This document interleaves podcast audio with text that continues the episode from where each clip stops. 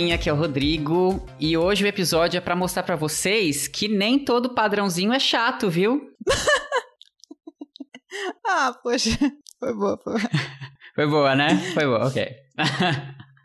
Oi, pessoal, aqui é a Débora e hoje a gente vai falar o que, que tem em comum entre o floquinho de neve e as colmeias de abelha. Tem oh. coisa em comum?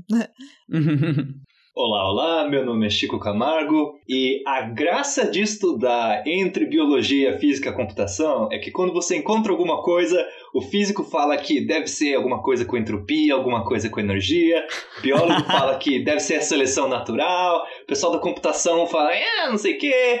Todo mundo tem uma opinião, é impressionante. Você quer... O pior é que você citou uma coisa que eu tava dando uma lida no seu artigo mais cedo e eu pensei exatamente isso. Eu falei, meio entropia aqui.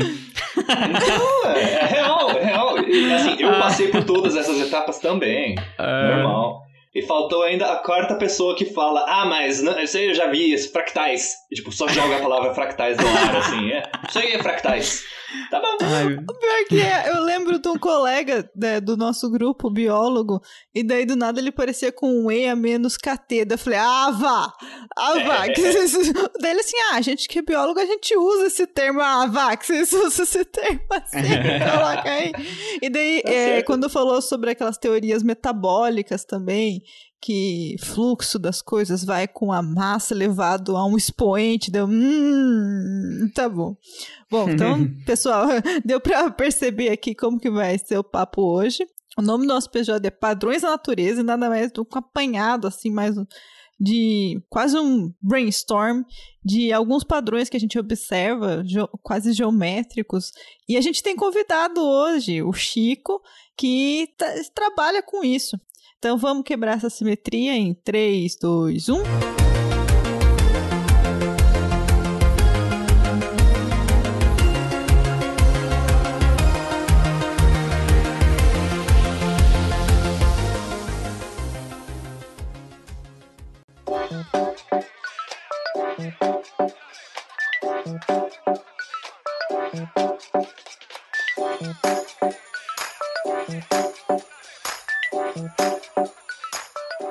Oi, pessoal. Então, hoje a gente tem o um convidado, Chico.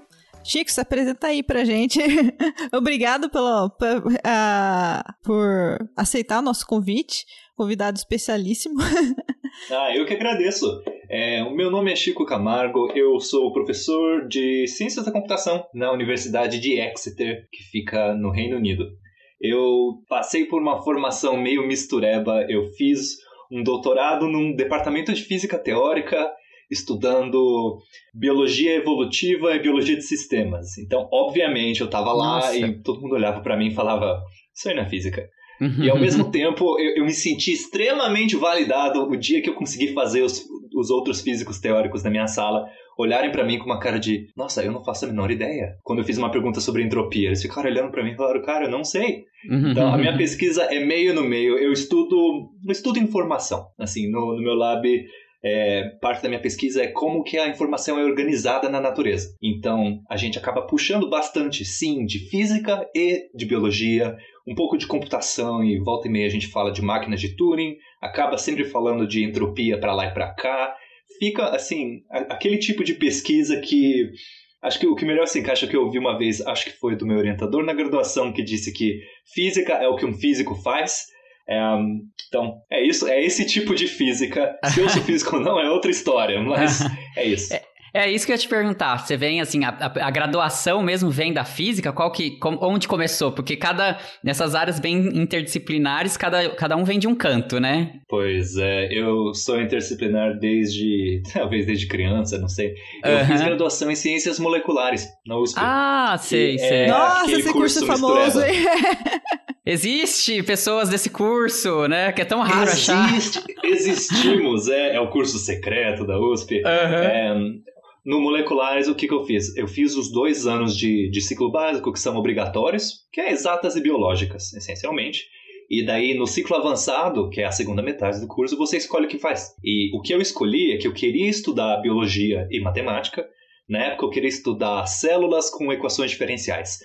E aí eu converse, comecei a conversar com pessoas da área encontrei um físico chamado Roberto Krenkel, que estava estudando biologia e matemática, e ele resolveu que ia me orientar na minha iniciação científica e a gente montou um currículo que tinha muito de física, tinha muito de eletromagnetismo e termodinâmica e física e estatística, mas também bastante de ecologia, matemática e tal. Então eu acabei saindo com esse currículo meio meio Frankenstein assim, e aprendendo a pensar como um físico, como modelar um sistema com equações, mas já aprendendo coisas em contextos de biologia, de matemática. E aí, depois da graduação no Moleculares, eu encontrei um programa de doutorado que também permitia que eu procrastinasse a ideia de me especializar. Era um programa que é, foi genial. Na Inglaterra, eles têm. É, normalmente, o doutorado ele é mais curto, na Europa de forma geral, mas eu achei um programa de doutorado que era um ano de ciclo básico e três anos de assim ciclo avançado, de doutorado propriamente dito e era um programa de doutorado em Oxford chamado é, Biologia de Sistemas. Eu não sabia o que era isso, fui ver, e era basicamente modelagem matemática, computação em biologia. Eu falei, ha, perfeito. Principalmente porque eu não tinha que escolher o tema do meu doutorado inicialmente. Uhum. Maravilhoso, né? Entrei lá, falei, expliquei o que eu queria fazer, e no, no meio desse programa de doutorado, é, eu ia escolher assim no que, que eu ia fazer a minha pesquisa propriamente dita e eu achei lá um físico chamado Ard Louis que estudava evolução. E aí, sabe quando você anota umas ideias num papelzinho assim, tipo, ideia que você põe num guardanapo, num bloco de notas. Eu comecei a juntar esses blocos de notas ao longo dos anos e eu ainda tenho assim pastas cheias deles. E um dia eu espalhei esses papéis no chão e eu vi que tinha um fio condutor ali, e esse fio condutor era evolução. E não só evolução de, de células, genes, proteínas, mas, sei lá, evolução de culturas e línguas também. E aí, como tinha um cara ali na universidade que estudava evolução, mas que tinha uma pegada de físico, falei, perfeito, vou trabalhar com ele. Mandei mensagem para ele e falei, cara, eu acho que seleção natural é um processo de otimização, tipo, minimizar energia, não sei o quê. E ele uhum. olhou pra mim assim falou: discordo. Físico, ah. Ele olhou assim, na... e ele era um físico, assim, é, mais físico que eu, sabe? É. Eu, eu, ainda tava essa criatura em formação, ele não, físico com doutorado em física e tal. Ele olhou para mim e falou: Eu acho que não. E ele me explicou por quê. Eu falei: Porra, tem um cara com quem eu consigo conversar sobre esses assuntos que eu gosto. E então eu acabei fazendo meu doutorado lá. É, acabei saindo com um doutorado ainda nessa mistureba, só que já olhando mais para evolução é, e menos para células, já mexendo mais com computação e menos com equações propriamente ditas, mas ainda bebendo muito de fontes da física. Então eu saí nesse, nesse bolo e ao mesmo tempo eu estava num departamento de física teórica. Então os meus vizinhos de sala estavam fazendo integrais loucas e eu acabei assistindo aula de teoria quântica de campos. Foi super legal. E ao mesmo tempo eu era, obviamente, a ovelha negra da ovelha negra ali. Então, é, essa é a minha formação que saiu. E daí, no final das contas, eu acabei sendo contratado com. Ah, no meio do caminho teve um pós-doc em ciências sociais. E. é, pois é. Eu mudei de assunto. Ah, é. Aí no meio do caminho, ciências é. sociais, ok. Pois Olha, é, mas te eu entendo, viu? gente. Não, Aí, é. no final, eu acabei sendo contratado num departamento de computação, não tendo nenhum diploma em computação. Mas, ironicamente, computação é a única coisa que conecta tudo que eu fiz até hoje. Porque não, não tinha um departamento de informação onde eu estava buscando emprego. É, mas é isso. Essa é, esse é o meu caminho. É, a parte de ciências sociais foi mais que eu comecei a perceber que eu queria estudar gente, queria trabalhar com dados, e hoje a minha pesquisa é parte no lado mais social e parte nesse lado informação, natureza, ligado a, ao tema do podcast de hoje. Uhum. Nossa, que trajetória interessante, né? é um zigue-zague. É. E eu acho que deve ser muito difícil, né? Essas, essas áreas muito interdisciplinares, porque você tem que saber de tudo, né? É isso, assim, não é que você tem que saber um, um pouquinho de cada, assim, porque é o que você falou, né? Você vai chegar no congresso com os físicos, aí os físicos vai te perguntar pergunta de físico, né? Você vai chegar na de biologia, pergunta, pergunta de biologia, né? Nossa, sim, então, isso é ao mesmo tempo delicioso e difícil pra caramba. É, né? Imagino. É. E é engraçado porque você, você se acostuma com isso. Então, eu me acostumei a ser o peixe fora d'água. É, nesse grupo que eu tava aí da física, o, eu lembro que meu orientador virava para mim e falava: você, você é biólogo, né? E eu falava: Não, mas o que, que você precisa? Enquanto no meio dos biólogos eu era o cara das contas. E por aí vai. É, a dificuldade é procurar um emprego, né, cara? É, a gente já até falou, no, acho que no episódio de sistemas complexos, a dificuldade, por exemplo, que a Flávia, né, participante lá do episódio, porque ela é bióloga e, tipo, ela fica, ué, mas onde que eu me encaixo, né? Ela é uma bióloga que fez matemática e tá no departamento de física hoje em dia, né? Que loucura, é, é isso. É, a gente agradece um pouco aí o Nobel do, do ano passado por ter falado que sistemas complexos é uma área da física. E daí é, enca encaixa todo mundo, né? Coloca todo mundo embaixo de um guarda-chuva gigante aí. E ao mesmo tempo, eu reparei que eu fui na, na conferência de sistemas complexos uns anos atrás e teve um, um momento uma mesa redonda com professores e pessoas jovens. E ficou claro que assim, todos os professores na mesa redonda eram físicos, mas na plateia entre os estudantes, todo mundo fazendo pesquisa em sistemas complexos, era tipo um quarto das pessoas eram físicos. O resto era gente da biologia, da psicologia, da administração, de tudo quanto é coisa e física. Isso foi muito interessante de ver, porque aí você via gente que estava usando ideias que surgiram num contexto de física, mas que está aplicando em um negócio assim, longe, longe. E fica até difícil falar, né? Nossa, isso ainda é física? O físico vai dizer, ué, é, ué. físico gosta, né, de se dar o. de ter o títulozinho de ciência natural mais, né? Uh. É, e é engraçado, porque ao mesmo tempo, assim, física é, é a criatura mais interdisciplinar, mais, assim. Não é nem disciplinar, é mais promíscua que tem, né? Físico gosta de se meter nas coisas dos outros. Enjoa da física e vai estudar outra coisa. E aí dá num prêmio Nobel. É o que acontece. É verdade, olha só, às vezes dá muito é, certo, né? dá muito certo. Eu super aprovo. Uhum. Eu lembro quando eu comecei a ideia de mudar de área, porque eu também, eu fiz doutorado na física em dispositivo, semicondutor. Meu doutorado é física, ótica e tal. É, daí cansei disso aí e ah, quero estudar evolução. Da hora, evolução, quero mexer com isso aí. Aí deu de coincidência de conhecer o professor que eu trabalho hoje, que ele também era um cara da matéria condensada aqui, começou a mexer com coisa de biologia e vi como isso é comum, cara. Os caras, às vezes, com a carreira lá bem estabelecida numa área e quer se meter em evolução. Isso é muito comum. É e, é, e, é benéfico, eu acho. É bom ter gente que vem de outras áreas para assim, trazer umas ideias novas, sabe? É, tipo, tem a linguagem que a gente usa, por exemplo, no meu doutorado, estudando evolução, a linguagem que a gente usava era assim, cheia de termos físicos. Volta e meia pintava uma palavra tipo ergódico. E é, poder falar com esses termos permite você explorar tipos de ideias que o pessoal da biologia não está acostumado. E esse tipo de, assim, para agora falar um termo da biologia, esse tipo, esse tipo de polinização cruzada, assim, é muito bom. Uhum. E é, tem, tem a ver com essa coisa da diversidade, né? Que quando.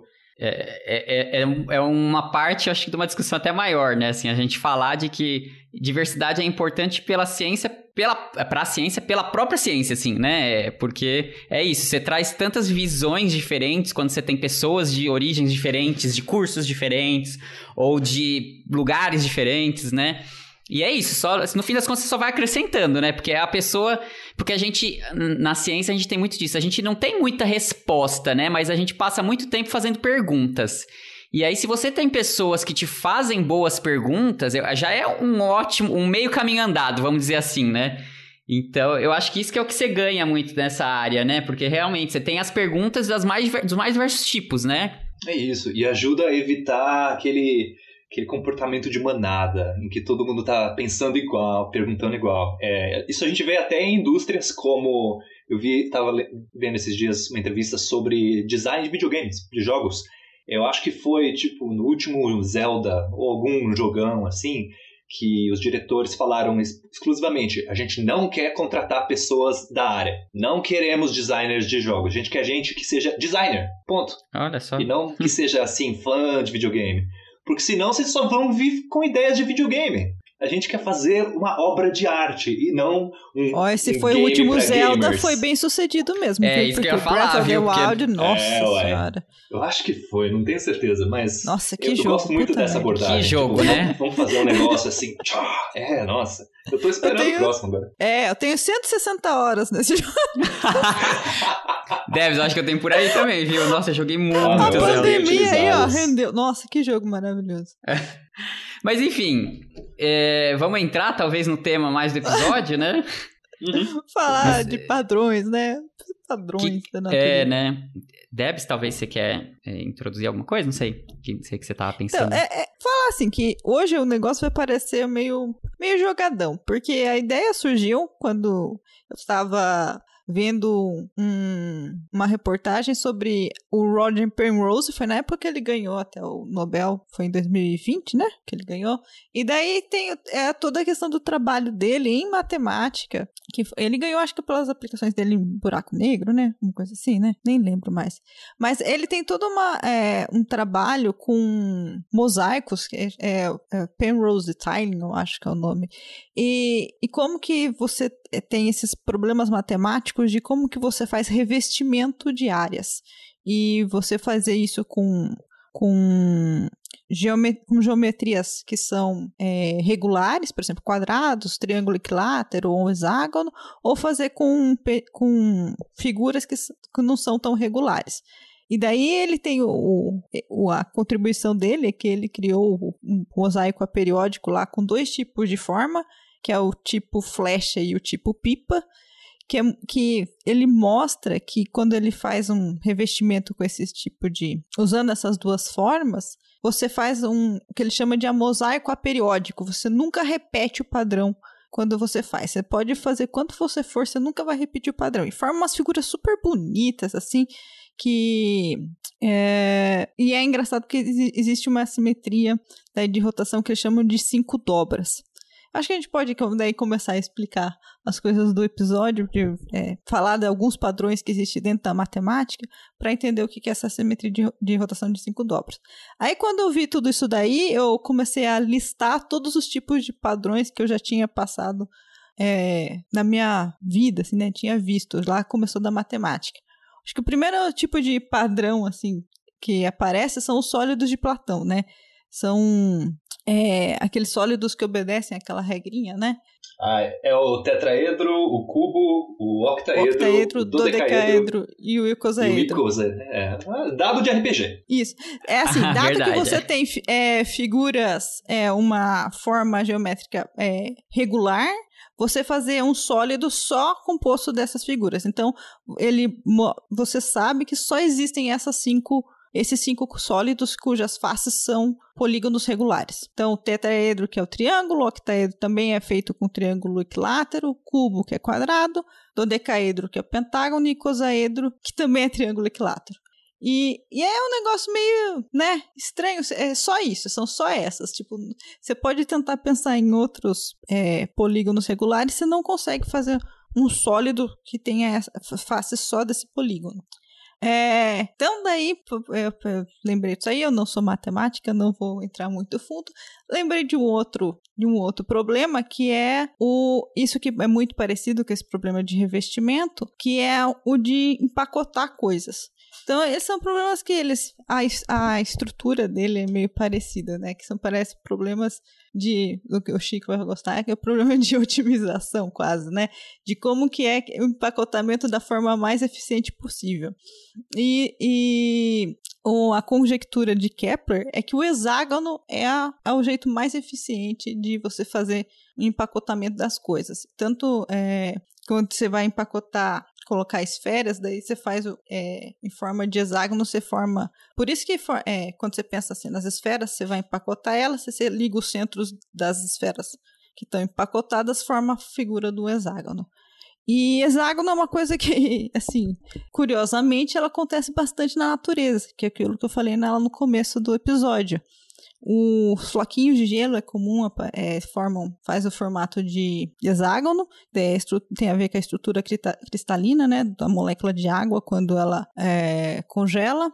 E, como eu falei, da comédia B também que faz. E isso também tem a ver com o quê? Com o arranjo de moléculas, o jeito que elas estão empacotadas.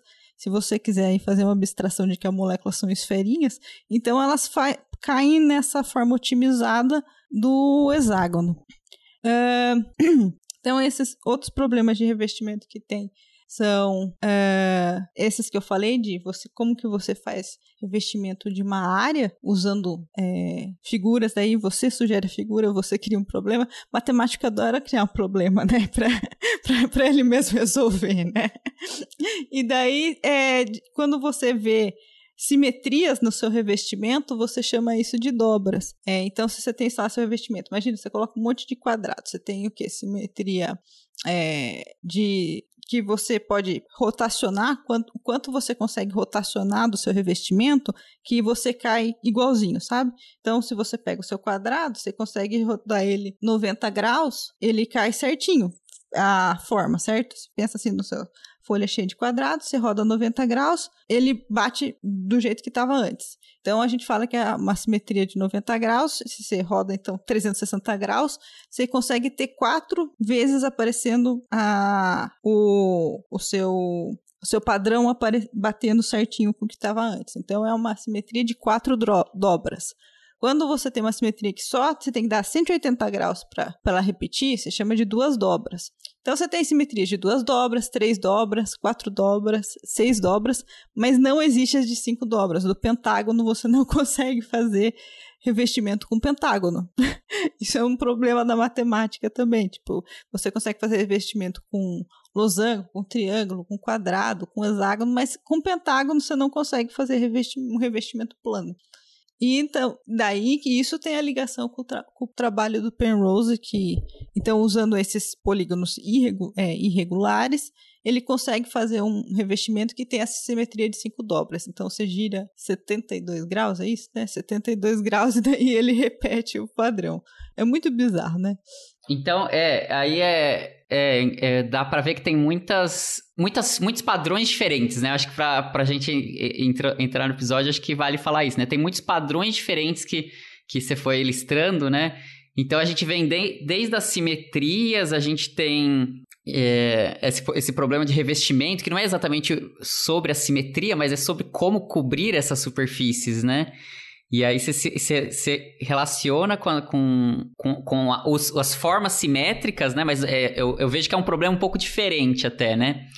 Mas... Então, isso tudo vem um, inicialmente vem de uma forma bem abstrata, né? Se eu entendo, é bem isso, assim, né? A gente tá, até agora a gente falou só da parte matemática, né?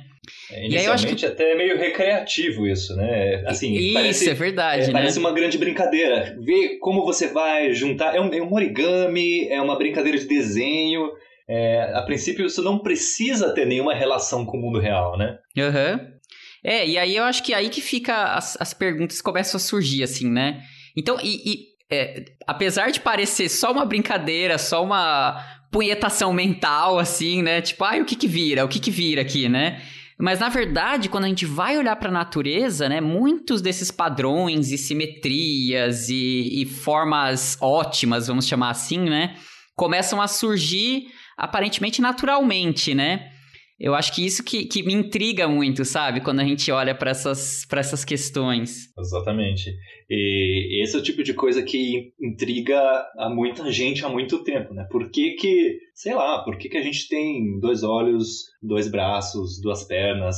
É, por que, que a abelha faz hexágono? É, será que é só coincidência ou será que tem algum princípio em comum gerando essas coisas? Né? Por que, que galáxia tem tanto formato legal? Por que, que quando você vê uma gota d'água, ela é redondinha. Né? O formato das coisas acaba sendo uma pergunta fundamentalmente meio assim ela até precede a física de certa forma né que não é uma pergunta de física é uma pergunta sobre como as coisas são sobre o mundo né isso uhum. é exatamente eu imagino que assim obviamente como são muitas perguntas a gente tem muitas respostas também né claro que a gente não Mas você que trabalha mais com isso, Chico, como é que você vê esses padrões surgirem na natureza, assim? Eu não sei, é, é, é que tipo de propriedade da. É, tudo bem que a gente está falando uma coisa bem abstrata e genérica ainda, né? Mas que tipo de propriedade que você costuma olhar num sistema para procurar esses padrões, assim, para porque é, no caso dos que a Débora falou, parece meio óbvio, um caso um polígono, por exemplo, é mais fácil entender o que, que é o que é o padrão, né? Agora, quando você é, é, olha para um sistema biológico, um sistema social, assim, como você constrói esses padrões, né? O que, que é exatamente? Pois é, eu passo o dia inteiro pensando sobre isso. É, assim, os padrões, eles muitas vezes eles estão visíveis numa certa escala. Né? Assim, se você, tipo, você vê uma pintura impressionista, tipo do Monet, se você olha bem perto, é um monte de borrão de tinta, bem legal, é muita tinta na tela, você vê o relevo, mas se você der uns passos para trás, ou tirar o zoom, de repente tem uma pintura.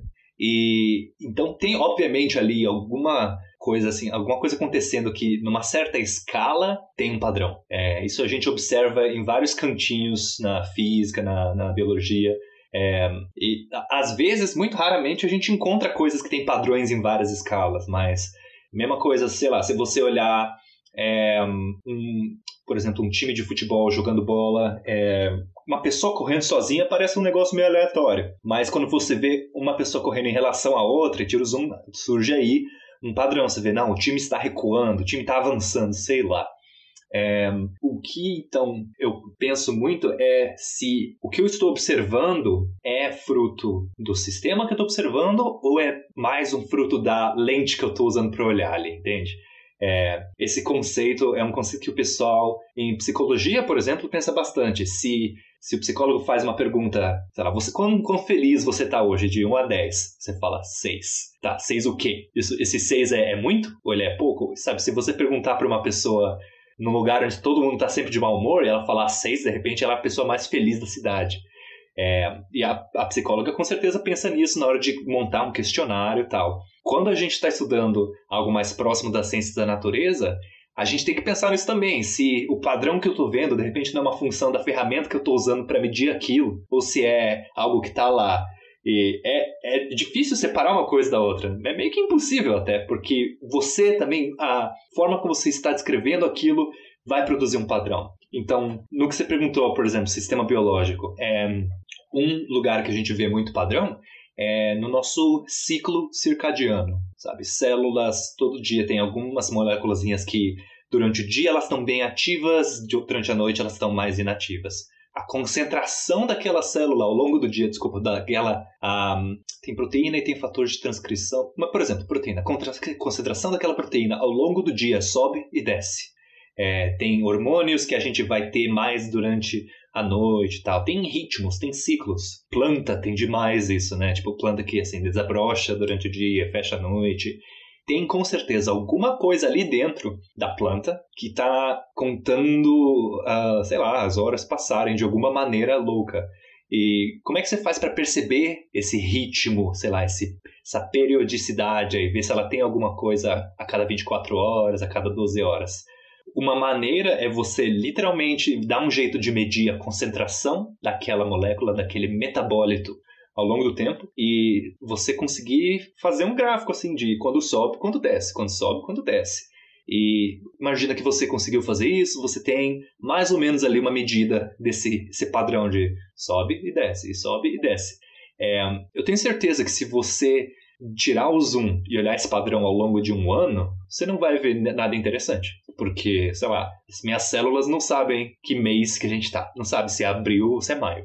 Mas se você der um zoom e olhar ao longo de uma semana, você vai ver que sete vezes naquela semana a concentração daquele hormônio, por exemplo, subiu e desceu. Então, nessa escala tem um padrão. E aí eu posso até é, meio que tirar o zoom, não no, no, na escala do tempo, mas tirar o zoom no nível de concentração que, que eu estou observando. De repente, o instrumento que eu estou usando para medir não é muito, muito bom, ou de repente eu que não me importo muito mesmo, então eu só vou reduzir essa série temporal de subida e descida a 1 e 0, sabe? Tem muito ou não tem?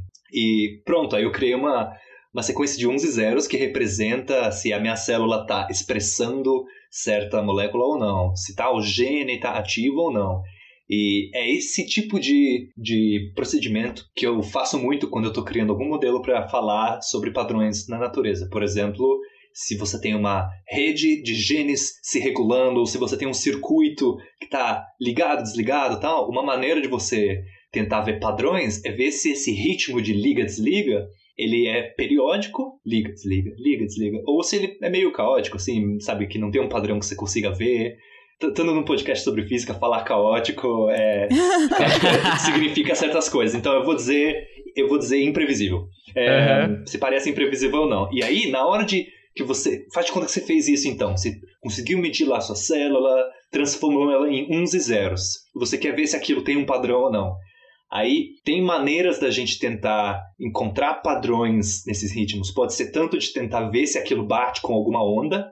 Então você pode, se você tem a onda mesmo, não só 11 e 0, você pode tentar, sei lá, tirar o espectro de Fourier daquilo. Se você só tem 11 e zeros, você pode tentar ver se, é, se pensando, tem uh, uma maneira que eu, que eu uso muito é usar ferramentas que a gente tem para medir a complexidade de um padrão binário, nesse caso.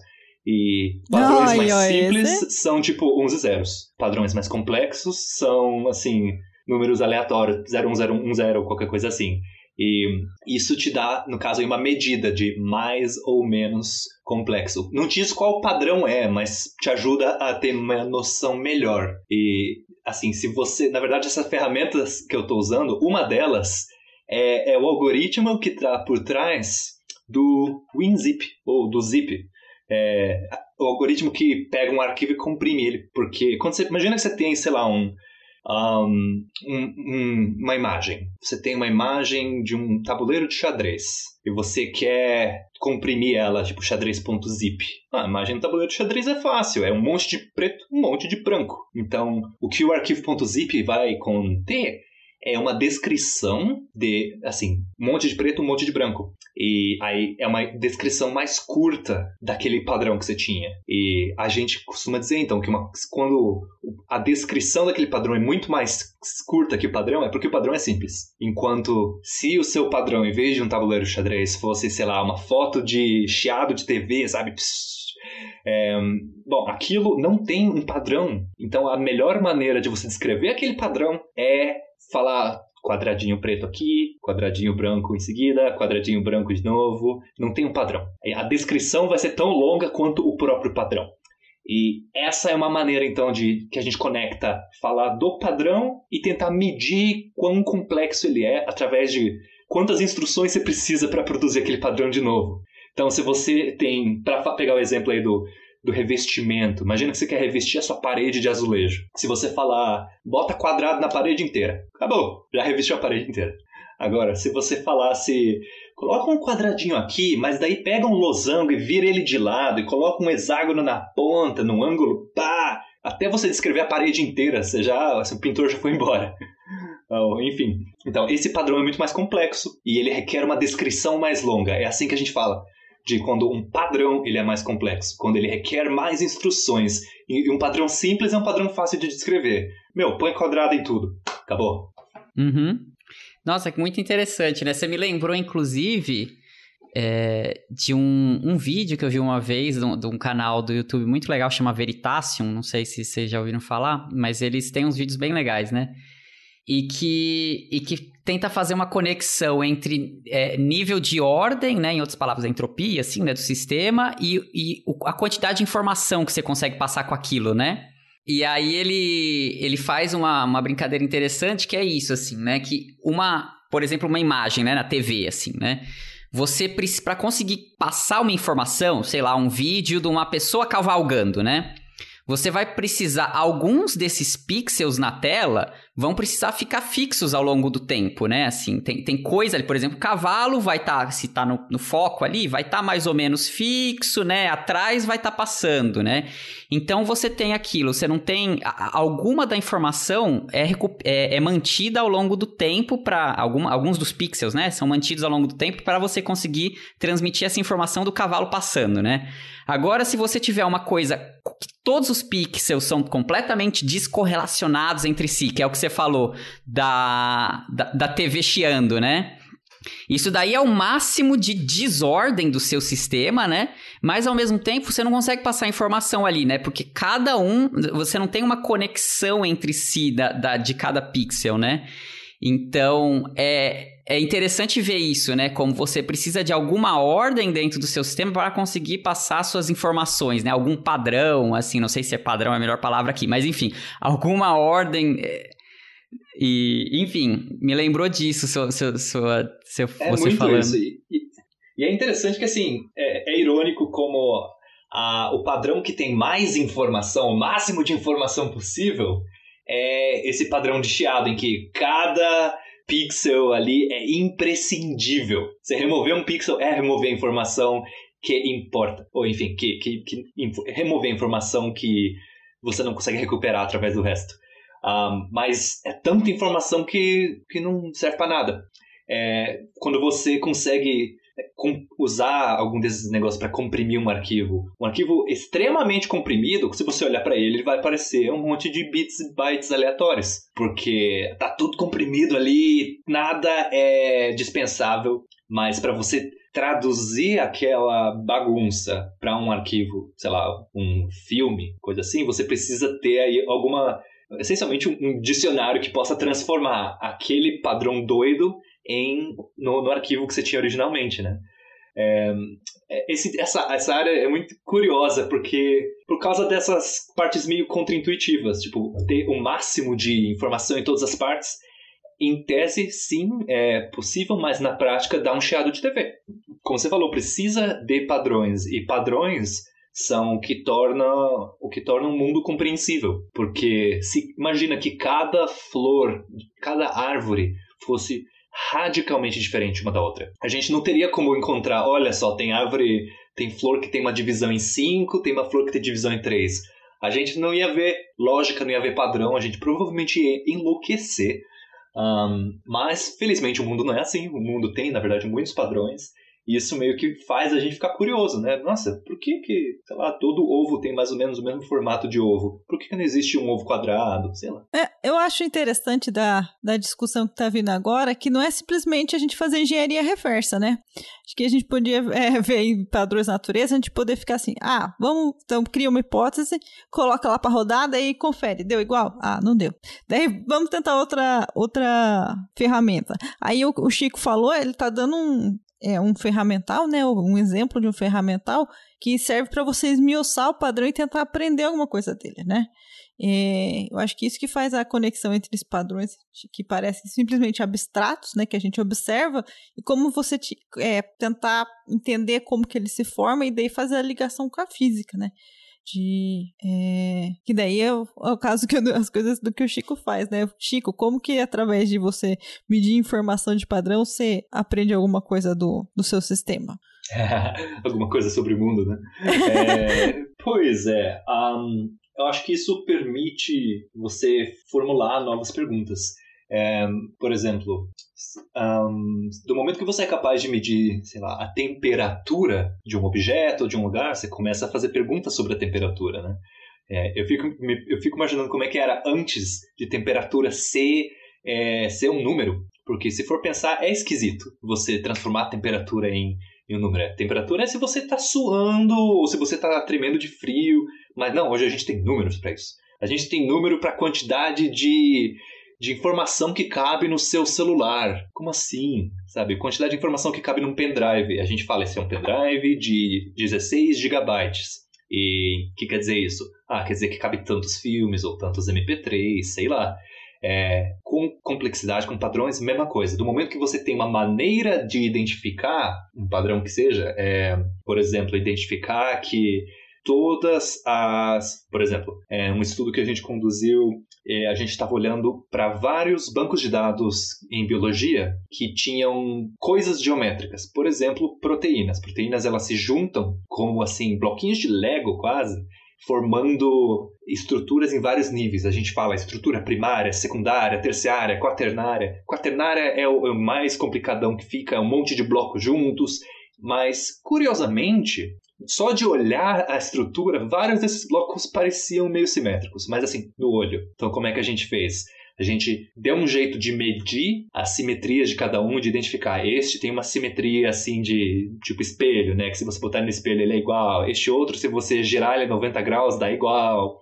E a gente, ao categorizar isso, começou a perceber que estruturas mais simétricas eram mais comuns, o que era muito, muito intrigante, porque a gente não tinha nenhuma razão para esperar isso. E daí vieram perguntas: nossa, por que será? Mas esse por que será só é possível do momento que você tem uma maneira de quantificar essa simetria, de dizer um é mais simétrico que o outro, nesse caso. Um é mais complexo que o outro. É, então, eu acho muito legal ter maneiras de medir quantidade de simetria ou a quantidade de informação, de repente, em alguma coisa.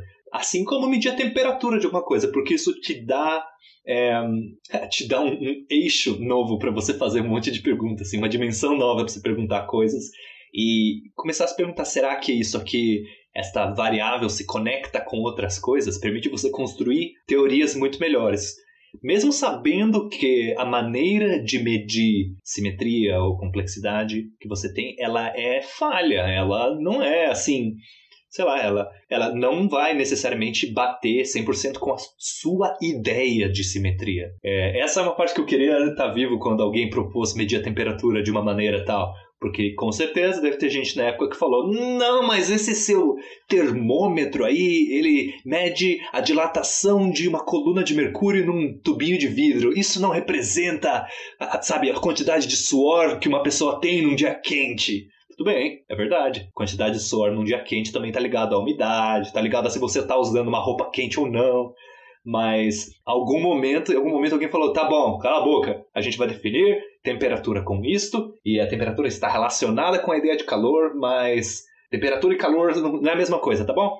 E meio que é o que a gente está passando por isso hoje. A gente já tem um consenso quando a gente vai medir quantidade de espaço na memória de alguma coisa, sabe? Tem 16 gigabytes e tal, e a gente está passando por desenvolver maneiras de medir simetrias. Mas ainda tem muita gente que fala, não, mas essa sua maneira não mede isso, não mede aquilo. E, e, isso faz parte da ciência, né? O pessoal discordar sobre como medir alguma coisa. Uhum.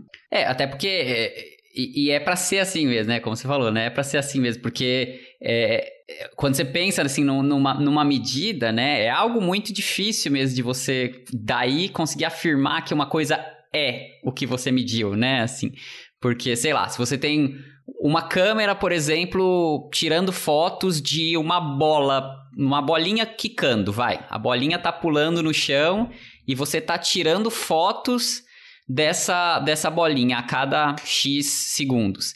Se, por exemplo, a frequência que você tira fotos é a mesma frequência que a sua bolinha tá quicando, você pode acabar é, chegando boa. à conclusão de que a bolinha está voando, né? Olha só, a minha bolinha está voando o tempo inteiro. É uma bolinha que não sente a gravidade, gente. E, e, não, né? Assim, então, o problema da medida é acaba sendo realmente bem fundamental para a gente conseguir entender o que são as coisas, né? Mas, mas entendo, isso, obviamente, o que você diz, né? Que, que a gente tem que fazer algo, né? A gente tem que propor algo, né? E, e vamos vendo. É assim a ciência, né? A gente vai propondo um jeito de medir as coisas e vai vendo onde cabe, onde não cabe, onde errou totalmente, joga fora, né? E, enfim, eu imagino que é para complexidade seja a mesma coisa, né? É muito mais complexo do que. É.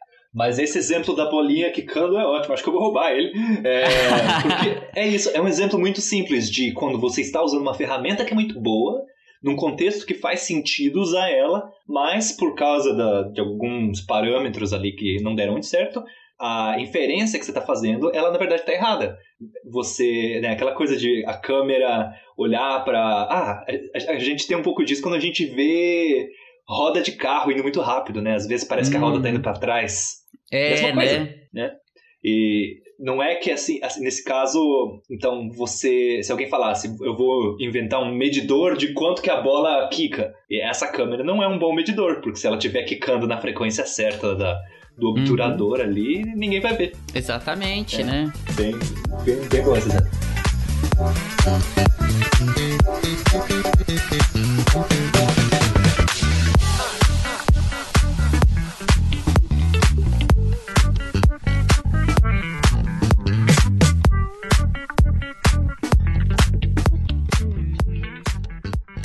a gente está conversando aqui com toda essa ideia de a gente observa o padrão e daí a gente tem então como a gente pensa o nosso trabalho é como tentar medir para poder a partir da medida inferir alguma coisa. E o trabalho do Chico vem bem nessa direção que ele tem falado bastante. E hoje, especialmente, eu chamei ele porque ele tem um trabalho muito interessante nisso sobre simetria e como isso está ligado com evolução. Quer contar pra gente mais sobre o seu trabalho, Chico? Pode ser, simbora. Essa, essa é a história de um, de um artigo que levou uns 10 anos para ser feito. É, Nossa! É, é, é, épico. Assim, começou quando eu nem tava nesse grupo de pesquisa ainda. É, levou uns três doutorados para esse artigo ficar pronto. Porque. É Você tem o dó do primeiro! É, é, do primeiro, é. é o, não, o primeiro ele, te, ele casou e teve filhos e virou professor sênior não sei aonde, e aí o artigo saiu. Nossa. Eu sou o terceiro, menos mal para mim. Mas a razão de ter demorado, assim, além de o pessoal ser enrolado mesmo, é que a, ninguém, a gente não tinha conseguido chegar numa resposta satisfatória, a gente ainda não entendia o que estava acontecendo. Por isso que demorou. É, o, essa pesquisa ela começou com um doutorando que estava tentando estudar é, como, que, como que partículas se agregam, por exemplo, um vírus, como o coronavírus, por exemplo. Ele é feito de várias partículas que se agregam formando um objeto mais ou menos redondo, mais ou menos esférico, que é cap, o capsídio do vírus. Mas ele é feito de pecinhas, e em geral são pecinhas que ou são 100% idênticas, ou tem dois tipos de peça, como se fosse uma bola de futebol que tem a, a, o branco e o preto, sabe? Você junta todos e dá um troço redondo. E ele estava estudando isso, e ele começou a ver que peças, assim, é, configurações mais simétricas apareciam frequentemente. E ele não sabia explicar por quê. E daí o orientador dele começou a falar: Ah, deve ser alguma coisa com entropia, vê aí. E nada. e assim, acho muito justo. Era num contexto que não tinha, por exemplo, seleção natural. Era uma simulação no computador dele. E nada.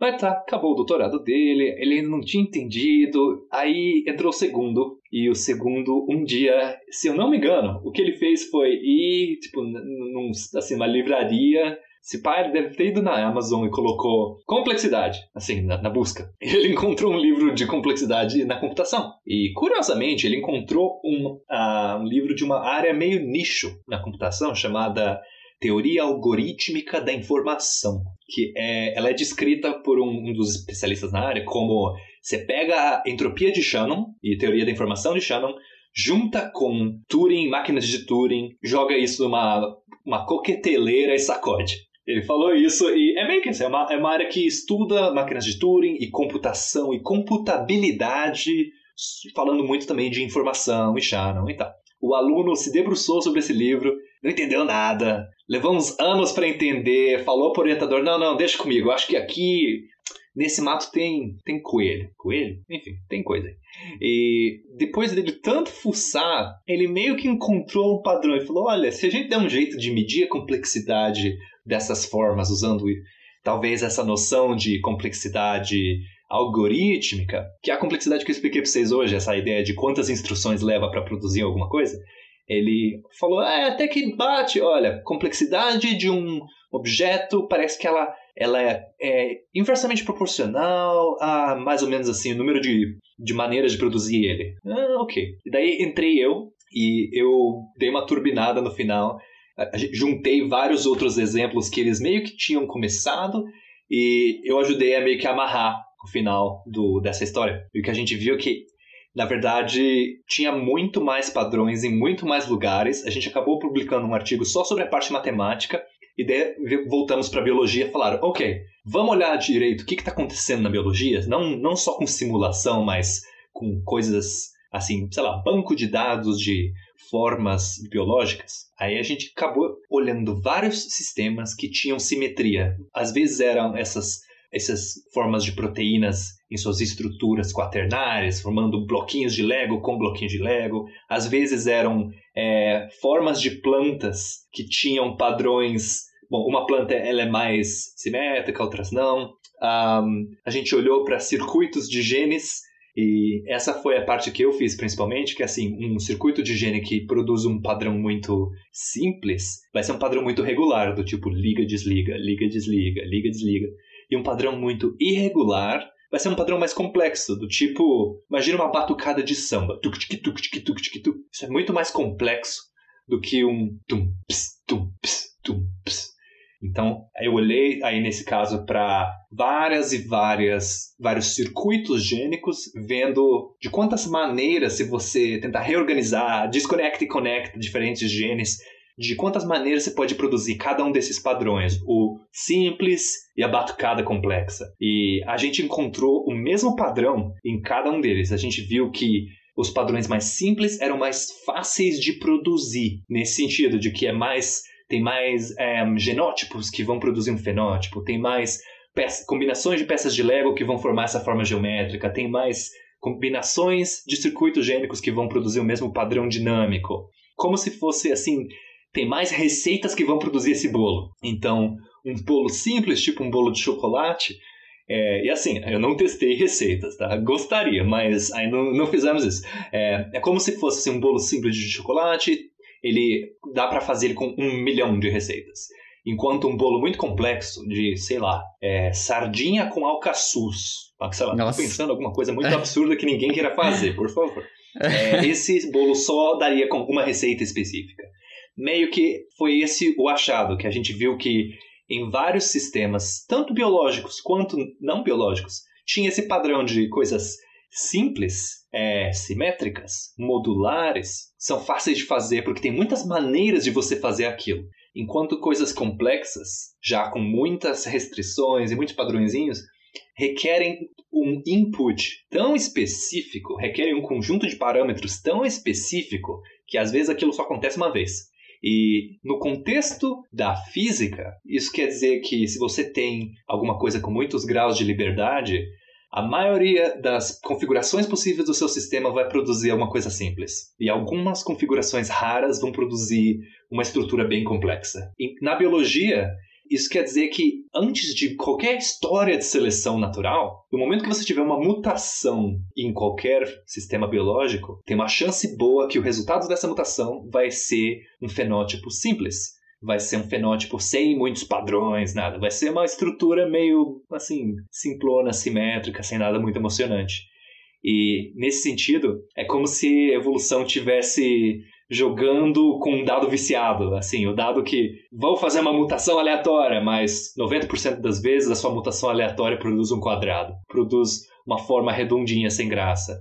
Não é porque a seleção natural está favorecendo aquilo, não é porque aquela forma minimiza a energia, nem nada do tipo é porque essa, esse mapa, mapa no sentido matemático, assim, de um input que ele é mapeado para o output, mapa de um parâmetro para um comportamento, esse mapa ele é enviesado, ele produz coisas simétricas mais frequentemente. E a gente viu esse padrão, falou, uau! E por que que isso acontece? E a única outra coisa que produz esse mesmíssimo padrão é, bom, são máquinas de Turing. É essa hora que conectou com a, com a parte do Turing, que se você fizer essa suposição maluca que a conexão entre o, o input um, genético e o output, que vai ser aí um fenótipo, vai ser o formato, é como se fosse o input e o output de uma máquina, aí você consegue prever, prever realmente assim, tem uma linha que descreve o gráfico, prever qual que vai ser esse padrão de quantos inputs para quantos outputs. A gente não conseguiu explicar por que raios isso seria o caso, por que raios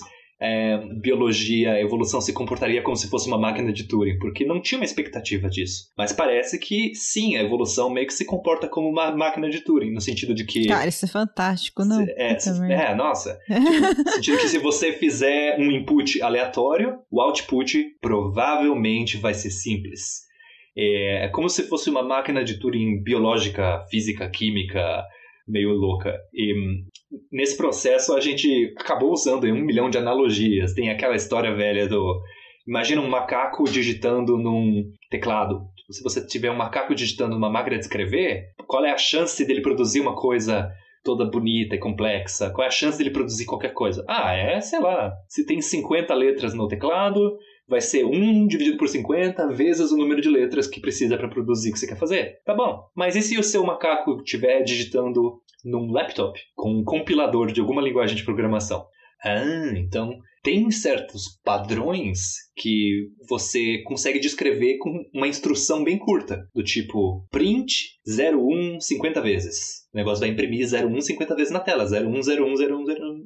Enquanto padrões mais complexos, do tipo, sei lá, é, uma sequência de números aleatórios, não tem um algoritmo fácil ali. Então tem um algoritmo muito específico que vai produzir aquilo. Enquanto para 010101 tem várias maneiras de você produzir aquilo muito rapidamente.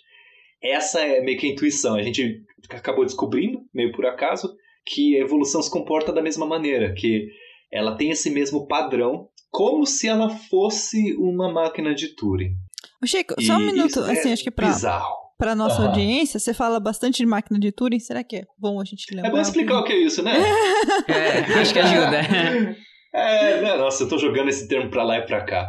É, pô, máquina. de- O, o, o Turing, ele. Ele foi esse matemático que viveu no começo do século XX até.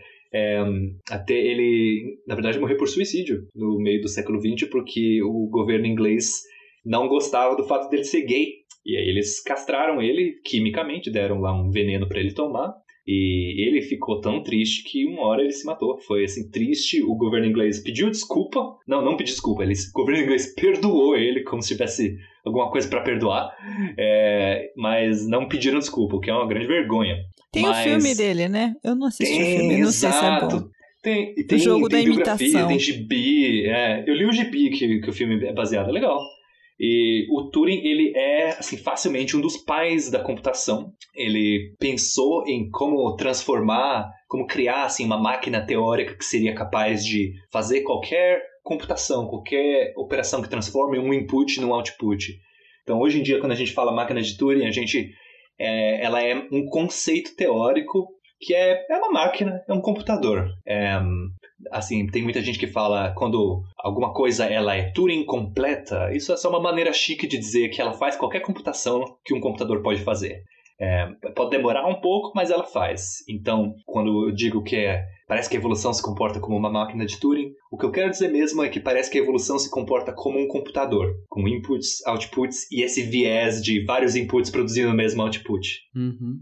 E esse é um, é um resultado muito forte de vocês, na verdade, né? Porque é bem profundo, né? De tipo. É, é- eu acho que é um pouco de tentar explicar o que, que é evolução, assim, né? Porque eu acho que, não, enfim, longe de ser especialista em biologia, mas acho que se sabe que existe, mas não sei se tem um porquê de ser, assim, né? Da, da, da, da evolução, né? E eu achei le- É, muito então, legal né? esse, esse, essa, essa direcionamento que vocês estão dando de tentar um pouco mais ver É a qual é, né? receitinha da evolução. É a receitinha, tipo, tentar explicar por. E É, é por isso que demorou tanto. Tem uma coisa que eu ouvi muito durante o doutorado foi que é, como é que era? Era tipo resultados extraordinários requerem provas extraordinárias. E é isso. A gente tem esse resultado meio maluco que que, é, que a evolução parece que se comporta como se fosse computação. E a gente não sabe dizer por quê. Nesse sentido, é bem estilão Kepler na física. Ó, tem os planetas aí e eles desenham uma elipse no céu. Por quê? Eu sei lá, mas eles fazem isso aí. E a gente tá meio que nessa linha. E, curiosamente, o resultado, ele não tem quase nada de biologia. Eu falei de fenótipos, genótipos, máquinas de Turing, mas tudo que eu falei, ele acontece antes da seleção natural. Então, na verdade, isso poderia ser usado em tudo quanto é outro sistema, desde que você tenha algum tipo de parâmetro no input e algum tipo de observável no output. Não tem nada, nenhum ingrediente aí que é exclusivamente biológico. E essa é a parte que deixou a gente extremamente confuso. E hum, é, até faz assim, levanta perguntas do tipo, será que essa ideia de complexidade é uma, uma grandeza que vale a pena medir? Sabe? Várias perguntas que deixam a gente meio sem resposta. E meio que essa é a graça da ciência, né? De onde vem a simetria? Bom, aparentemente, a simetria que a gente vê no mundo natural, simetria, tô falando realmente de assim, se você olhar para uma folha de árvore, ela é bem simétrica. Se você olhar o nosso corpo, ele é simétrico. Parece que a simetria vem desse viés que acontece quando você tenta fazer transformar inputs em outputs. E é um viés que acontece independentemente dos do- da biologia em si. Os criacionistas piram, hein? Olha, sabe que esse é um negócio que eu ainda não vi, o pessoal do criacionismo reagindo. É, eu, eu, vi muita gente falando, olha, esse pessoal aí da computação que tá querendo chamar tudo de computador. E, sinceramente, sim, a gente usa para descrever o mundo a linguagem que a gente tem, né? Tipo, sabe como um, o cérebro, por exemplo, quando, quando a gente tinha só sistemas hidráulicos, tinha gente que falava que o cérebro é um grande sistema hidráulico. Depois falaram que o cérebro é um grande sistema de circuitos elétricos. Às vezes a gente fala que o cérebro é um computador. Certeza que daqui a uns 20 anos a gente vai falar outra coisa. Uhum. Cérebro é um TikTok, né? Sei lá. é, sei lá. É um, é um biruleibe quântico. Agora ideia. que você tá falando tanto de máquina, que assim, eu, eu tô lembrando, assim. Momento away, tá? É, não sei se o Chico já leu, o pessoal conhece aí, é, os livros do Guia do Mochileiro das Galáxias, do Douglas Adams. E a brincadeira toda do negócio é que a Terra é um grande computador e a gente está no meio de uma simulação, né? E daí eu lembrei, né, da, da, da, coisa mais nerd, né? A pergunta fundamental da vida, da, da vida, vida, universo, universo, universo e tudo mais, né? E a não, resposta é 42, lá... né? tipo, a gente sabe mas lá que a não resposta... é uma simulação, né? Lá o computador, ele, ele é a Terra e ele tá tentando responder essa pergunta. É, ele tá tentando responder, é verdade. É, a resposta é uhum. é 42, né, gente? é, às vezes é isso, né? e daí, tipo, é isso, a resposta é 42, gente. Uma coisa que me intriga nessa pesquisa que eu mencionei pra vocês é que, bom, essa pesquisa não tem muito de física, na verdade. É, mas tem, sabe, se tem uma área da ciência que se importa com simetria, é a física. E é assim, aí falando bem mais longe de coisas como Kepler, mas falando de, sei lá, todo o mundo quântico. Você falou de, de gelo, por exemplo, e como átomos gostam de se agrupar formando padrõezinhos geométricos tal. É, eu entendo, do pouco que eu, que eu lembro do que eu estudei, assim, eu entendo o começo de como isso acontece. Eu lembro quando você junta um elétron aqui e ali, orbitais, eles vão se organizar de determinada maneira, porque isso minimiza não sei o que. Eu lembro até certo ponto, mas eu ainda não, não eu não sei, na verdade, por exemplo, de onde que essa coisa de o que cada átomo faz individualmente, como que isso vai parar nos padrões cristalinos que a gente tem, sabe? Se você tem uma rocha, pô, rochas, cristais são coisas extremamente geométricas. É, essa é uma parte que eu não, não sei de onde vem essas formas dos cristais, mas que é algo que eu tenho curiosidade. Seria legal ver se tem como conectar uma coisa com a outra, ou se não, na verdade, não, não tem nada a ver e são simetrias que vêm de origens diferentes. Que pode ser também, né? Uhum. Eu ia te perguntar ainda sobre o seu trabalho, Chico, e como é que foi a recepção, assim, eu não sei se já deu tempo de sentir bem a recepção das comunidades, né? Porque no seu caso nem dá pra falar da comunidade, né? Mas das comunidades.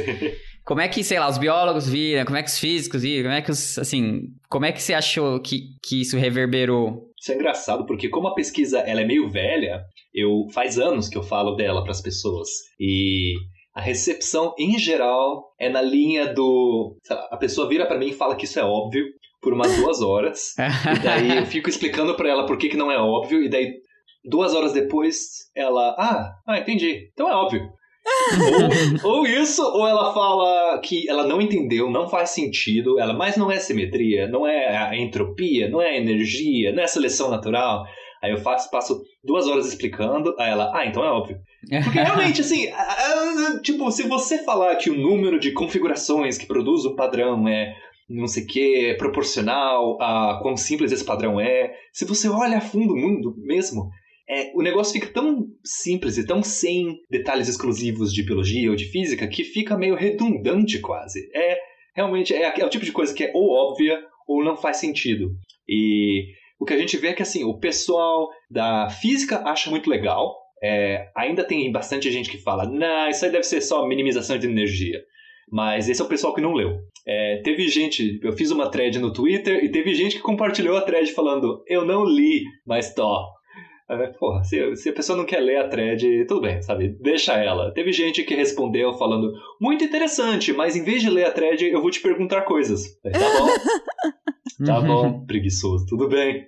É, e assim, a recepção até agora foi bem nessa linha de, uh, isso parece legal. Teve bastante gente que deu aquela resposta meio, nossa, revolucionário, porque assim, para mim, sinceramente, é totalmente revolucionário, é algo que mudou como eu enxergo evolução e computação, mas ainda o que eu ainda não vi foi trabalhos que ou é, criticam ou constroem algo em cima disso. Até agora, o único, a única resposta maior do que tipo um tweet ou coisa assim ou, ou uma thread no Twitter, até agora a única resposta foi alguns acadêmicos que quiseram publicar uma resposta no mesmo jornal, dizendo: não, mas vocês esqueceram de considerar não sei o quê.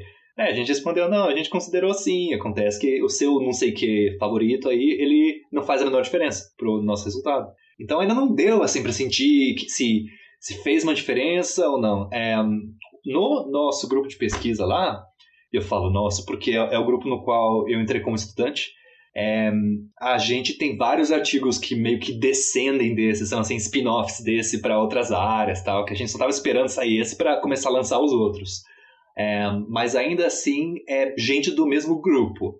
O que eu estou esperando é ver onde que isso vai ser usado. A gente teve um, uma spin-off disso aí na, na computação, na verdade, para estudar coisas que acontecem dentro de redes neurais. E é, é basicamente a gente adaptou todos esses teoremas, essa linguagem, para estudar uma pergunta específica de como redes neurais funcionam. E lá o pessoal recebeu bem. Lá o pessoal, é, a gente conseguiu dialogar bem com a comunidade científica e a resposta foi tipo, ah é, nossa, pode crer, acho que faz sentido. É, foi meio isso, não foi assim, nossa, é que caraca, restaurar genial. Está, eles estão tão na bagunça, não tem nem não tem muito o que fazer. Eu acho que é isso, é. eu acho que foi tipo, tá todo mundo meio cego, todo mundo meio no escuro, que a gente chegou com mais uma lanterna e falaram, ah, beleza, mais uma lanterna, melhor. Mas foi meio isso, o que é legal, assim, é, pelo menos foi bem acolhido. Um, mas eu ainda tô, eu quero ver, assim, para onde que isso vai levar, porque, um, por exemplo, se, novamente, se um input, um sistema, quando você dá vários inputs para ele, na maior parte das vezes vai produzir um output simples, é, será que você precisa tentar descobrir qual é o output ideal para produzir o que você quer? Ou será que o sistema é tão enviesado que não faz muita diferença? É, como que a gente pode explorar essas ideias, por exemplo, em é, algoritmos genéticos, que são esses algoritmos que tentam usar a ideia de seleção natural e de mutação para encontrar uma solução para um problema. Será que a gente pode usar alguma coisa daqui e lá? É, e aí, para ir em coisas mais a fundo que a gente ainda não explorou, é, tem uma, uma classe de sistemas que parece sofrer desse mesmo viés, esse viés para simplicidade aí, uma classe de sistemas são é, diagramas de Feynman na física. E aí a nossa pergunta é: o que raios isso significa? é tipo, uh, eu não sei o que esperar, sabe? Meu palpite é tipo: se você for desenhar um milhão de diagramas de Feynman, a maioria deles vai ser bem sem graça. Nossa! Tá. Que... Será que é só isso? Oh. Ou será que isso ajuda a gente a entender Profundo melhor alguma aí, coisa hein? da física? É, então, é, é, é, aquela coisa entre o profundo e o óbvio, né? e esse é o desafio, tentar transformar esses resultados que são inicialmente muito matemáticos, que é como ah, o revestimento do ladrilho, não sei o quê, do Penrose, transformar isso em algo que seja relevante no mundo real, né? Teve um pessoal na, na virologia que usou o, essas ideias do Penrose para estudar vírus e descobriram que tem vírus, que tem mosaicos do Penrose na superfície deles. E isso, genial! Óbvio que o Penrose não estava pensando nisso quando ele pensou no, no losango dele. Ele devia estar na cozinha dele brincando de origami, sei lá. e essa transição de temos um resultado matemático muito maluco para este resultado nos ajuda a responder perguntas sobre a nossa ciência, essa transição eu sinto que para este resultado aqui tá começando, mas tá muito no começo ainda. Aham. Uhum. É tanto que o seu artigo é desse ano, né? Então ainda tá. Imagino que tem É do mês passado. É, então ainda tem tempo assim. O pessoal É. ainda tá, tipo, salvou no favoritos, ainda tá, ainda tá esperando pra ler, né? É meio isso, assim. Tá naquela aba aberta ali no, no Chrome. Aí o Chrome fecha porque exatamente. acabar a memória do computador. Ah, mas é, é, é curioso isso, né? Tipo, as pessoas falam, é óbvio, né? Mas, não sei, eu acho que eu sou muito burra. Eu, eu acho que uma coisa, escrever o óbvio não, não é tão óbvio assim, sabe? Nossa, agora eu me enrolei aqui, mas é que eu, pensando Ah, naqueles... eu concordo com você. Nada é, É. óbvio se você olha de perto, né? É, Ou você... é óbvio, eu não sei. Porque assim, tem coisa que, por exemplo, você pensa que ah, é um senso comum, mas então Então, sabe, escreva a ferramenta aí do seu senso comum, entendeu? É, Uhum. escreva a ferramenta. Eu acho que isso aqui é uma contribuição. É... É, assim, se intuição eu tô- é justamente o que a gente não consegue descrever, né? O que a gente não consegue pôr em palavras. Cara, Se uma porque coisa é intuitiva, Porque em É, porque, biologia, né? querendo falar de intuição é tão complicado, né? Porque tudo tem exceção. é, biologia é a ciência das exceções, né? E nesse ponto eu acho genial que, sabe como é, na, eu ouvi dizer esses dias que na matemática, se você quer falar que uma coisa, que criticar alguém, você fala, ah, isso é trivial, quer ofender alguém, né? Na física você fala, ah, isso faz sentido. Eu achei ótimo. Eu não sei na biologia o que, que é, é, mas teve gente que virou pra mim e falou desse resultado aí, que eu falei, nossa, olha que revolucionário, olha que louco. Aí a pessoa olhou e falou, ah, faz sentido. e eu senti assim, ah, você não entendeu. Então por que não escreveu antes, né, mané? Pô. É, exato. Se faz sentido, por que, que ninguém nunca falou? É, mas é um pouco disso, né? Daquelas coisas que parecem simples, mas o descrever não é fácil, né? É isso, é o descrever a intuição. Enfim, só, só tô repetindo o que vocês acabaram de falar, né? Mas, mas é, é exatamente, né? É muito difícil É, eu- descobrir, eu descrever o que ficaria- parece simples. Eu ficaria curiosa saber como que os biólogos mais exatamente reagiram, assim, porque é, eles gostam muito de seleção natural, né? E se toda vez que você chega, às vezes, com teoria neutra, os caras já, já ficam, "É", né? Sem seleção natural, já dá aquele Exato. negócio pra Tem- trás. Então, Teve muita gente que reagiu falando: ah, não, mas, por exemplo, a- o leão tem quatro pernas porque ajuda a correr. Seleção natural. Eu falei, mas o que a gente está falando acontece antes. Não, ela é independente da seleção natural. E teve algum momento que. Aí eu gostei. Teve um, dois biólogos que viraram para mim e falaram. Legal, mas todos os seus exemplos são de coisas pequenas. O maior que você tem aí é o formato de uma árvore. Mas e quando você está falando de, por exemplo, sabe, corpo humano, já que você falou, é, como que como que esse tipo de, como você testaria as suas ideias num sistema maior do que, sei lá, uma molécula, coisa assim? Aí eu tremi na base e falei, eu não sei direito, mas tá aqui as ideias que eu tenho e essa essa é a parte que eu achei legal, porque não foi simplesmente alguém dizendo acho não acho. Foi alguém me perguntando como que você testaria estas ideias no meu contexto Nesse caso, era alguém estudando embriões, como que embriões se desenvolvem, se você tem uma mutação no embrião, pode acontecer isso ou aquilo. E aí eu achei muito legal, porque é uma pergunta até cientificamente mais madura, né? De é, eu sei que o que você está propondo é uma teoria e ela é, parece ser testável. Então vamos testar? Como você poderia testar? Isso eu achei muito legal de ouvir, bem melhor do que aquela coisa meio de torcida. Ah, gostei, não gostei. Uhum. E como que você poderia testar? ai, ai, ai. É... Nossa, daqui a pouco eu abro o WhatsApp e tento ver o que eu respondi aqui pro meu amigo. Mas o que eu, o que eu vejo um pouquinho em biologia, é, tem alguns estudos que conseguem. é, sabe como quando a gente, sei lá, em física ou em outras áreas, tem uma simulação e você fala, tá, eu vou rodar um milhão de simulações e ver o que acontece. Tem algumas pessoas fazendo isso em biologia, fazendo, produzindo uma, eles chamam de uma biblioteca de mutantes, cada mutante com um genoma aleatório ou aleatório numa parte específica. Aí você vê no que, que dá. E já vi estudos que fizeram isso em regiões específicas do DNA de algum organismo. Falaram, essa parte a gente vai randomizar. Vamos ver o que acontece. Isso é o equivalente a tirar uma amostra do espaço de parâmetros do input.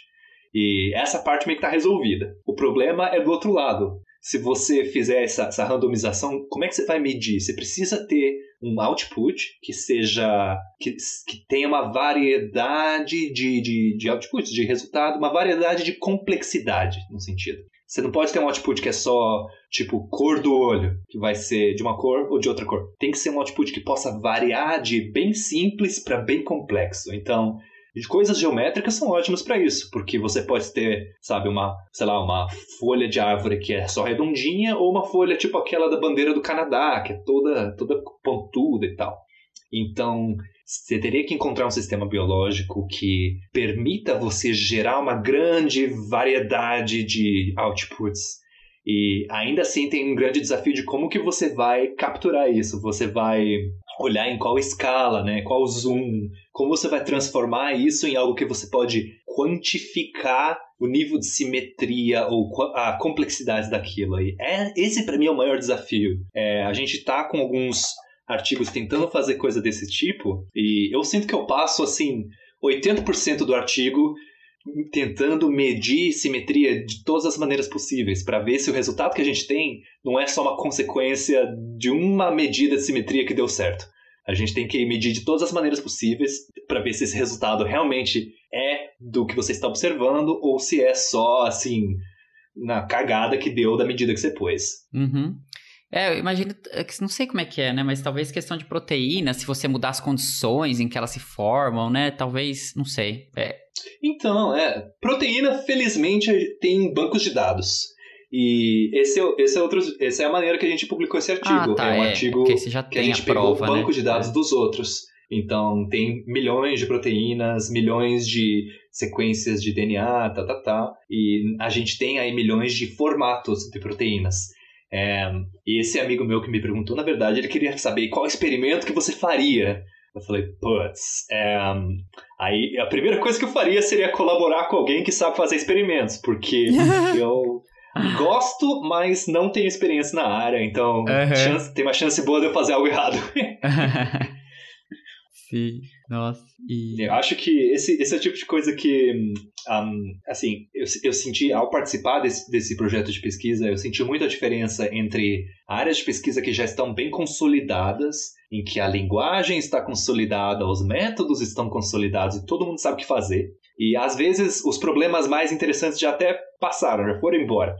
E o prédio em que eu fiz o doutorado era meio assim. Ele, a maioria das pessoas lá trabalhavam com é, certas áreas dentro de física da matéria condensada e os professores que tinham produzido os maiores resultados em 1968 ainda estavam lá. E esse pessoal, para mim, eles estavam tipo pegando o que sobrou no prato, sabe? Cortando os restinhas ali. E eu ta- tava no oposto, assim. Isso que a gente tá descrevendo aqui, a gente nem tem ainda como medir as coisas direito. A gente nem tem direito uma linguagem muito boa. Então, é quase no contrário. Gente, assim, não é uma área quente. Tá, tá esquentando, mas não tá quente ainda. Aham, Tá preparando, separando os ingredientes pra fazer o bolo, né? É meio Tá isso. tentando, é, tentando identificar os ingredientes ainda. É, é, é nesse, é, assim, dois extremos de ciência, né? Um no qual você está contribuindo para um prédio que é grande, bonito, e o outro no qual você está na equipe de demolição. Você está derrubando coisa. Este, esse artigo aqui, ele está muito mais para a equipe de demolição, falando... É, galera, esse, tem um monte de teoria que na verdade não precisa não, o que a gente tem é mais simples, taca um dinamite aí e vê o que, que sobra. que fantástico, né? E como é que é o seu grupo aí, assim, o, o pessoal, seus alunos, assim, de onde eles vêm? Porque como você está dentro da computação, os seus alunos são da computação originalmente ou, é- ou realmente é cada um de uma área? Como é que é? Então, eu tô na Universidade de Exeter faz um ano e pouco. Eu Ah, comecei tá. lá durante a pandemia, inclusive. É, e os meus alunos, em grande parte, são pe- pessoas fazendo TCC ou mestrado de um ano aqui, então são projetinhos mais curtos. Mas comecei finalmente a orientar pessoal de iniciação científica, de doutorado. E aí, a maioria das pessoas com quem eu trabalho vem da computação, mas eu dou a sorte de como tem poucas pessoas na computação onde eu tô que, que se interessam por outros assuntos assim, eu acabo pegando todo o pessoal esquisito. Todos os alunos esquisitos, pessoal com interesse em outras coisas. E é ótimo. Eu sou esquisito também, eu adoro gente esquisita. Então, teve uma aluna minha que acabou de terminar o TCC, ela falou, quando eu comecei a trabalhar com ela, ai, desculpa que eu não tô disponível essa semana, porque eu tô numa escola de verão. Eu, sabendo que ela era da computação e matemática, falei, ah, que legal, escola de verão do quê? Ela, direito. Aham. Massa. E ela, é, Ok. semana que vem tem uma de epistemologia. Falei, nossa, vem trabalhar comigo, você é tão legal. E esse é o tipo de pessoa que eu acabo eh, lidando. Então, assim, eu tô orientando uma aluna que está fazendo doutorado na política, mas ela tem um mestrado em ciências de dados. Tá? Tem um pessoal mistureba, assim. Em geral, as pessoas com quem eu trabalho já têm um, um background, assim, de computação ou de física ou de matemática. Então, a gente compartilha muita essa linguagem e tem interesse em outras áreas e querem mergulhar em outras áreas. Mas às vezes tem o contrário também. Gente que vem, por exemplo, do jornalismo, mas que aprendeu a programar e daí se interessou por não sei o quê que está fazendo o caminho contrário. E eu tento coletar essas pessoas, assim, botar todo mundo para trabalhar junto, fazer um bem bolado. Hum, nossa, imagina a reunião de grupo, como é que deve ser. nossa, é, nesse ponto é, é divertido. Eu ainda tô, tô tentando organizar umas reuniões de grupo mais regulares. E é, a, a, a mim, para mim, a coisa mais deliciosa é quando eu, que sou o líder do grupo, posso simplesmente assim dar um passinho para trás e deixar o pessoal discutir, deixar o pessoal trocar ideia, deixa, deixa acontecer, porque essa é a minha função ali, é facilitar a pesquisa dos outros.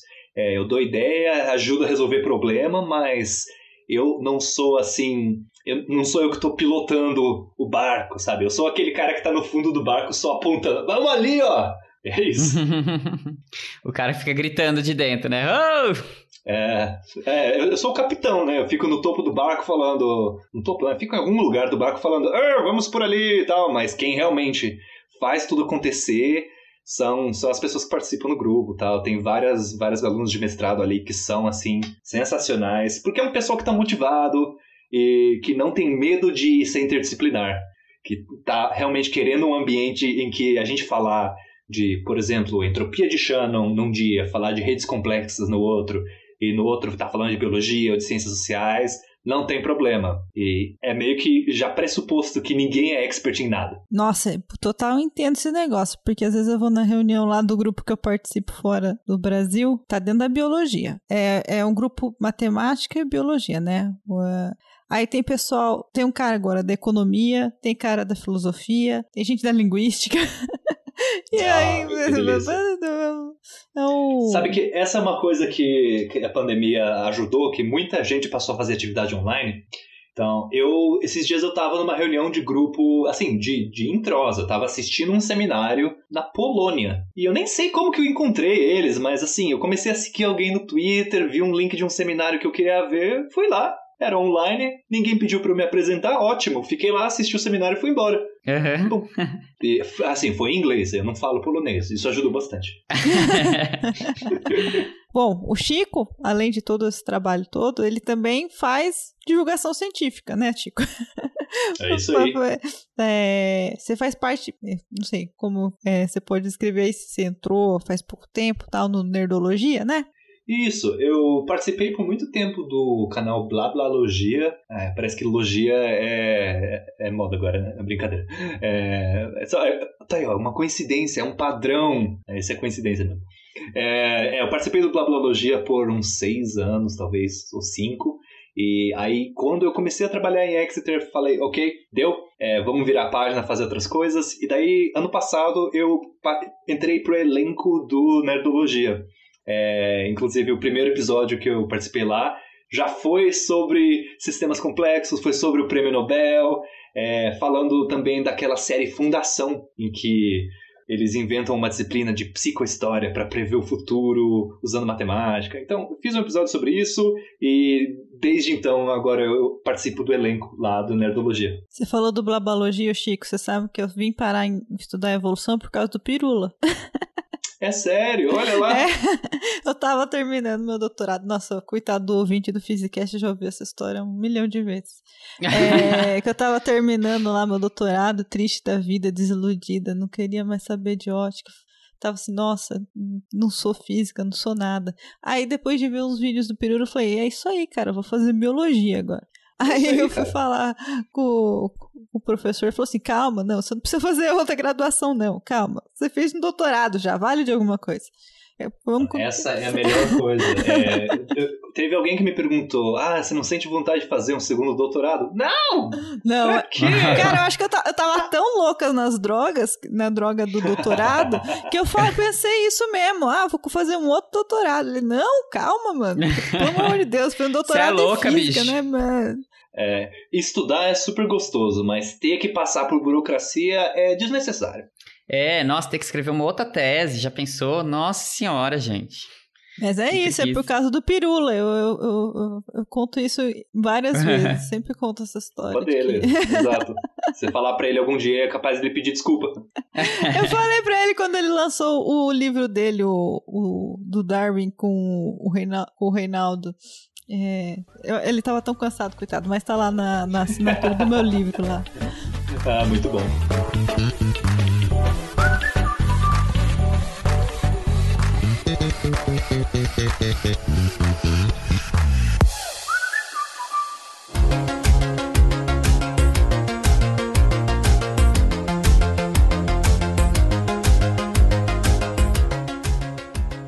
Bom, pessoal, então é, esse foi o nosso episódio de hoje.